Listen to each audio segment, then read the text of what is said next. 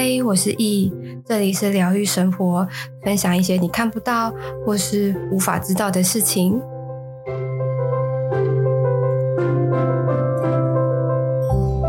嗨，各位，今天呢要来分享一个心灵状态跟颜色 Part Two 的部分。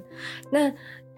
上上集啊，我们已经讲了两个了，然后今天也会讲最后两个。那我今天要分享的第一个就是，呃，他其实是一个路人，然后那时候我正在搭高铁，就是要要去高雄这样子，所以然后他坐在我的左前方，就大概十一点钟的方向。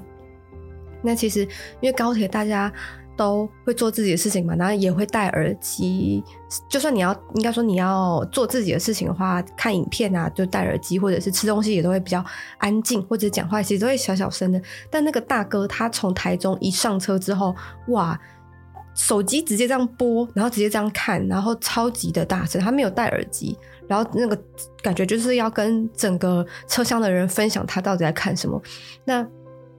姑且他他。看的不是什么安静的影片，就是一些比较激动的部分。那其实我我其实也没有很想要知道，因为那时候我正我正在休息，我也没有戴耳机。然后我已经听了大概十分钟，我觉得怎么会有人会就是上高铁然后不戴耳机这件事情？然后他是一个一个大概五十几岁的大叔，对。然后我其实都没有办法去理解这种人的这种行为。可能对，就像我，我上一上一集有曾经有说过，就是我对于同理啊、包容这件事情，可能是我明年的课题。那那我就其实我不是说我不喜欢，而是我会去想要了解你会做这件事情的缘由到底是什么。所以我就是又特地看了一下他的心灵状态跟颜色，然后他的状态啊，呃，很像是。很很薄很薄的，然后生锈的呃铜币，然后上面就是有大大小小的，很像枪孔，或者是很像 cheese，就是卡通看到那种有一孔一孔一孔的那种 cheese 的部分。结果呢，我就觉得说哇，怎么怎么会这样？然后我就是特意去 zoom in 看一下它那一孔一孔里面到底是什么，然后结果它是空心的，就是很像被子弹打过千疮百孔那种感觉。然后我就想说。啊啊！怎么会有这样的一个状态存在？因为我我其实从来没有看过有这样的心灵状态，但但也有可能是我见识的不够广，这也有可能。那后来我就连连接了他的高我这样子，虽然我知道这个是很不对的，但我就是我基于好奇，我就我就跟他跟他的高我连接了一下，然后发现他其实是个呃社会非常有地位的一个人，而且他的手上其实右手啦戴的是呃绿水鬼，所以呃透过他的手表也可以知道。那他的高我也有跟我讲这件事情，但就是因为他是社会上非常有经济，然后地位也很高，或者是就是有权有势的一个人，所以他会觉得这件事情对他而言是非常非常重要的。但是他的心灵是跟他完完全全相反。就是他的物质世界多么的厉害，多么的强，多么的有权势，那就会衬托他的内心有多么的呃受伤啊，多么的寂寞啊，或多么的千疮百孔，到完完全全没有办法再照顾的一个状，就是感觉你好像一去戳破他的那个心灵状态，他然后就会整个都碎掉的那种感觉，就是已经非常的呃残破不堪。然后，但我也不能直接去跟他说：“哎，先生，你的心理状态怎么样？怎么样？怎么样的？”对，所以那个时候我我就问了一下他的高我，我就说：“那那这样子要怎么办？他的课题怎么办？”那他的高我就是想说：“呃，他只能来世再继续修行这件事情，因为他的课几乎都没有做，功课几乎都没有做，所以。”他高我也是，就是处于某种无奈这样子。那其实这件事情也让我知道说，如果你的功课不做，那你你下一个事，你还是会继续做你的功课。也就是说，你觉得很糟糕的事情，如果你不去克服，你不去面对，你不去解决，你的未来还是会继续碰到这些很糟糕的事情。那为什么有些人的生活啊、状态啊，都会遇到一些重复的、重复的状态？那就是宇宙会告诉你，这件事情对你而言很重要，你必须要去学起来，你必须要怎么样去克服这件事情，去解决这件事情。或者也不是说要去解决，而是你要去学习，你要去体验，你要去知道这件事情要怎么从你的人生中去化解。所以，当看到那位大哥的时候，我觉得，嗯，OK，好好，那那我我知道我要做什么事情了。我就是把我自己的生命课题给顾好，我不希望我的未来会重复我现在的。很狗屁叨叨的事情，就是为为了未来的我，我现在必须要去做我该做的事情，这样子。但后来还是有其他人，就是通知了那个列列车长嘛，就是请他那个手机的部分可以调整一下。然后说哇，他真的是很有胆识。虽然虽然我也很想这样做，嗯，应该说我我更想做的就是直接点他的肩膀，然后告诉不好意思，我们这边是公共场所，请你戴上你的耳机，不然就是把手机关机。对，但。我我我其实没有这样做，就是我，我这种东西是必须要忍无可忍的时候，我就会去做这件事情了。对，我们这是题外话啦。对，那再来呢，我就要分享呃关于心灵状态的最后的一个部分。这个最后一个啊，也是呃在普罗大众的心灵状态，我我因为我这个也是最常看到的，但是它这个算是。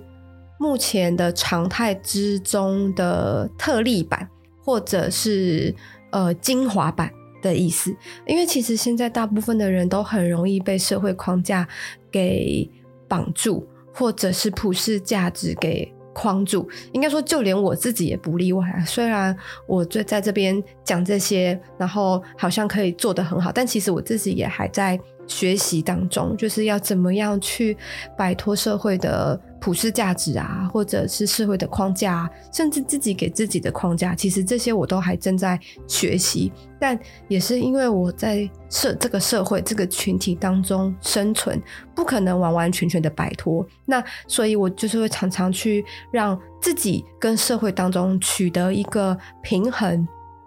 就是我既不讨厌这个框架，然后我还可以跟这个框架有个和平的共处，甚至这个框架会随着我的状态而调整，或者是能够让框架来融合我，就是我可以改变的外在，然后让我自己可以不用改变这么多。我觉得这个都会是我最近一直想要朝这个方向前进的目标。哦，对，我又在题外话了。总之。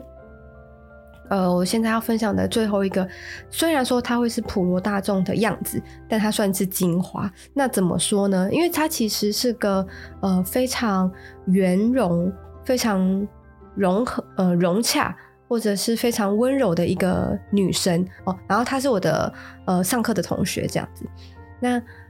呃，她的形状其实长得非常像香菇。那香菇的意思不名思义就是它上面是圆圆的嘛，但是它下面是比较细长的。但它的细长并不是它天生长那样，而是它是有被一个很厚、很像腰封的那种感觉的东西给捆绑住，所以其实它的下下半身就会是比较细长的，那上半身就会是比较圆圆的，然后没有任何的棱角，然后非常光滑的。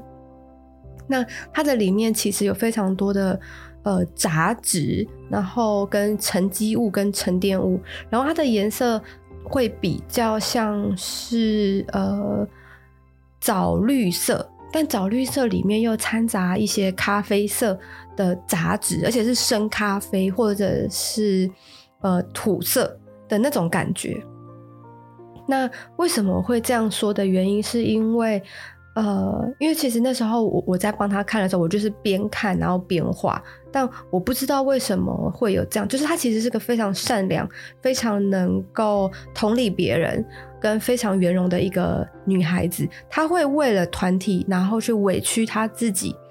会呃牺牲掉自己的任何的权益的一个女生。那在别人眼里，也许会觉得哦，她很好相处，她很 nice，但是她所表现出来的很好跟 nice，其实是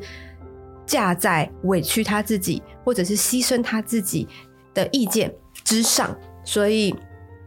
其实他的内心是非常非常的纠结的，然后他生怕别人不喜欢他，生怕别人排挤他，或者是生怕别人没有办法去接受他原本的样子。然后他其实，在团体里面，他是个非常呃，也不能说到内向，但就是比较，除非你就是去 cue 他讲话，不然他是不会发表他任何的想法的一个人。那他不发表他任何的想法的原因，也来自于他的不自信，跟怕他讲了什么，他的想法。之后，别人会觉得，哇，你的想法怎么这样？哎、欸，你这样不行，或者是开始有了，呃，跟他不一样的的对立面，这样子，他其实很怕这种，所以，呃，他的形状是这样子。那那，但是我只能说，他的这个，我刚刚不是说他有那个腰封吗？就是捆在他下面，那他的腰封其实是非常非常重的，然后非常非常，呃，你会觉得他那个腰。那个下半身的那个腰封啊，是非常呃沉着的，沉呃不是沉着，应该说是叫做沉重，然后跟勒得非常的紧，你会勒到有点那种呼吸不过来的那种感觉。那我就去认真的去 zoom in 看一下他那个腰封是怎么样形成的。结果呃有一半是社会给他的，有一半是他自己给他的，就是其实他的所有的框架、所有的约束啊。都会是自己跟社会，那他为什么会让社会来约束他？也是他自己允许的。如果你自己不允许别人对你做做什么事情，那别人绝对不会这样做，因为你不允许这件事情发生。所以当这件事情发生之后，其实你会有勇气去站出来，去跟别人说：“哎，这件事情我不喜欢，这件事情我觉得不 OK，你你不能这样对我。”所以，呃，别人怎么对待你？如果你觉得很糟，那都是你自己默认的，你自己允许别人这么对待你，所以他这么对你。那这个他的状态又比别人在更，呃，也不能叫做严重，但就是让别人很容易，他他很容易让别人对他做出一些限制。那这些他可以允许别人对他做很多事情的意思啊。那后来我那时候在看他的状态的时候，而且他的腰封上面会有很多的很像沥青，加热过后的沥青的那种粘着物，所以他的腰封也不是单单纯纯的，就是很像铁，然后很重勒住那种感觉，就是上面还会有一些脏脏的东西。然后那时候我在帮他清理的时候，我就是。帮他拔掉了很多那种沥青的东西，但是我也很坦白的跟他说：“你的那个腰缝，我我没有办法帮你脱掉，这个东西必须要你自己，主要你自己想要脱，它才能脱掉。我能做的就只是帮你把这些沥青给清掉而已。”那后来那个时候，我跟他讲解了，然后也说了，然后也帮他清理之后，他的反馈却是说：“嗯，我有一种轻松的感觉，很。”释然跟很舒坦的感觉，但这但他说呃只是暂时的，我就说嗯对，因为当我帮你把那些沥青拔掉之后，也许过一阵子或者是当下你会觉得哦好像很不自在，然后又会把那些沥青全部捡起来，然后再粘回自己身上。那你也也就是说他他有已经也习惯自己这样的方式生活了，所以当可能这些东西摆脱的时候，你反而会不习惯。所以那时候他跟我讲的时候，我就说：所以你得要去记得沥青被拔掉之后的感受是什么？那这个东西才是你真正的样子，真正的感受，真正的你，而不是粘上沥青的你。粘上沥青的你，那个其实不是真正的你。那其实这个感受其实是非常非常的微小的，你必须要有很大的感知能力才能够去分辨的。那后来，其实那天回家的时候，其实我自己也有反思，就是对于呃你自己的样子到底是什么样子，是一个非常非常重要且需要去厘清的，或者是说你习惯的样子是不是你你喜欢的样子？我打个比方好了，像现在大家都会说哦，我们要要呃做自己想做的事情啊，要去运动啊，那要健康饮食啊。那但是为什么等到真正要去选食物的时候，却又选一些炸鸡啊，或者是一些垃圾食物？因为这个东西就会探讨到跟你的习惯有关，或者是嗯，当然比较清爽的食物，或者是比较原型的食物，可能味道上面就不会有这么多的辛香料。那有些人可能比较爱吃辣的，就觉得哇，我这个食之无味，我这个食不下咽，我没有办法。但这些是真的没有办法吗？其实不尽然，你只是没有习惯这件事情。如果说你的脑袋强迫自己吃，但是你的身体还是会有一些呃不适应的状况，那也都是因为不习惯，所以可能在习惯上面的调整，我们也可以慢慢的循序渐进。就像我这阵子在有，其实有在思考我要不要十十号、二十号、三十号那一天吃全素，但我我觉得这个可能。需要有一个契机，或者是我需要一些规划，才会才有办法执行。我是一个需要去规规划我自己，我该做什么的一个人。对，所以可能这件事情，哦，我来分享一下我为什么想要吃素好了，就是会有这个念想啊，是因为呃，我那个时候呃被灵魂校正之后啊，其实其实是灵魂校正完，我就发现很多呃零视力的部分。有被开启，或者感知能力有被更开启的感觉。然后那时候其实当下因为在上课，然后中间休息，我们就点了炸鸡来吃。然后我吃到那个炸鸡之后，发现哇，好难吃哦！但其实我平常是个很喜欢吃鸡肉的人，炸鸡。然后但那个难吃，并不是说它的辛香料不好吃，或者是它炸得很烂啊什么的，而是我会感受到这块鸡肉的负面能量非常非常的强。因为那个时候我们正在上课，然后中间休息时间，那其实旁边还有青菜，然后跟那种生菜沙拉。那其实我反而那天吃生菜沙拉比较多，然后喝了一些花精的水，温水。那个东西其实呃对比出来，你就会发现其实掺有花精的能量的水跟生菜沙拉，它们的能量是非常非常的强的。那反而那些炸鸡的鸡肉啊，它是。低频的是负能量的，所以其实我在吃的时候，呃，那个整个状态会让我觉得这个东西臭臭的，不是这么的好吃。当然啊，它本它的肉的本质是非常嫩 Q 的，然后弹很弹啊，有多汁啊什么的。只是透过这件事情发现，其实那时候我就想说，好像呃，食物对于人人体。的影响其实是非常非常大的，就是你吃进去什么，你的身体就会吸收什么，你就会有基本的反馈。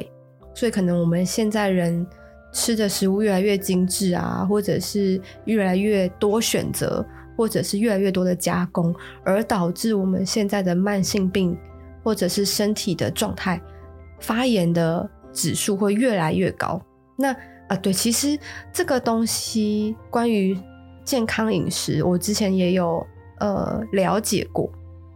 因为我之前的一些身体状况，我必须要去好好调整我的身体。那这个未来我会再找 podcast 的部分来去分享关于饮食的部分。好了，我们这边就先不多谈。总之那件事情就让我有非常强烈的感受，就是说，那我可能。呃，哎，我们怎么会聊到这个？好，没关系，那我就先把这一趴说完。就是说我我可能明年就会有这样的一个计划，想要让我自己可能十号啊、二十号啊、三十号的时候开始慢慢的吃素，去呃，当然是蛋奶素啦，就是不会是。呃，全素这样子，锅边素我觉得也可以考虑。就是我觉得慢慢的去让自己的身体，慢慢的让自己的心，慢慢让自己的脑去习惯这件事情。哦，我想起来了，我会讲到这个的原因，是因为身体的力清的部分。对对对对对，所以说，呃，我们再拉回来讲，就是说关于习惯这件事情啊，我们大家都，我自己啊，都还在学习当中去。当你自己想要做你真正想要做事情的时候，你可能有一段阵痛期，有一段适应期，需要去习惯，这样子。如果你也喜欢今天的内容，可以到 Apple Podcast 评分五星，或是留言。有任何问题，也可以在 IG 私讯我，我都会回复你哦。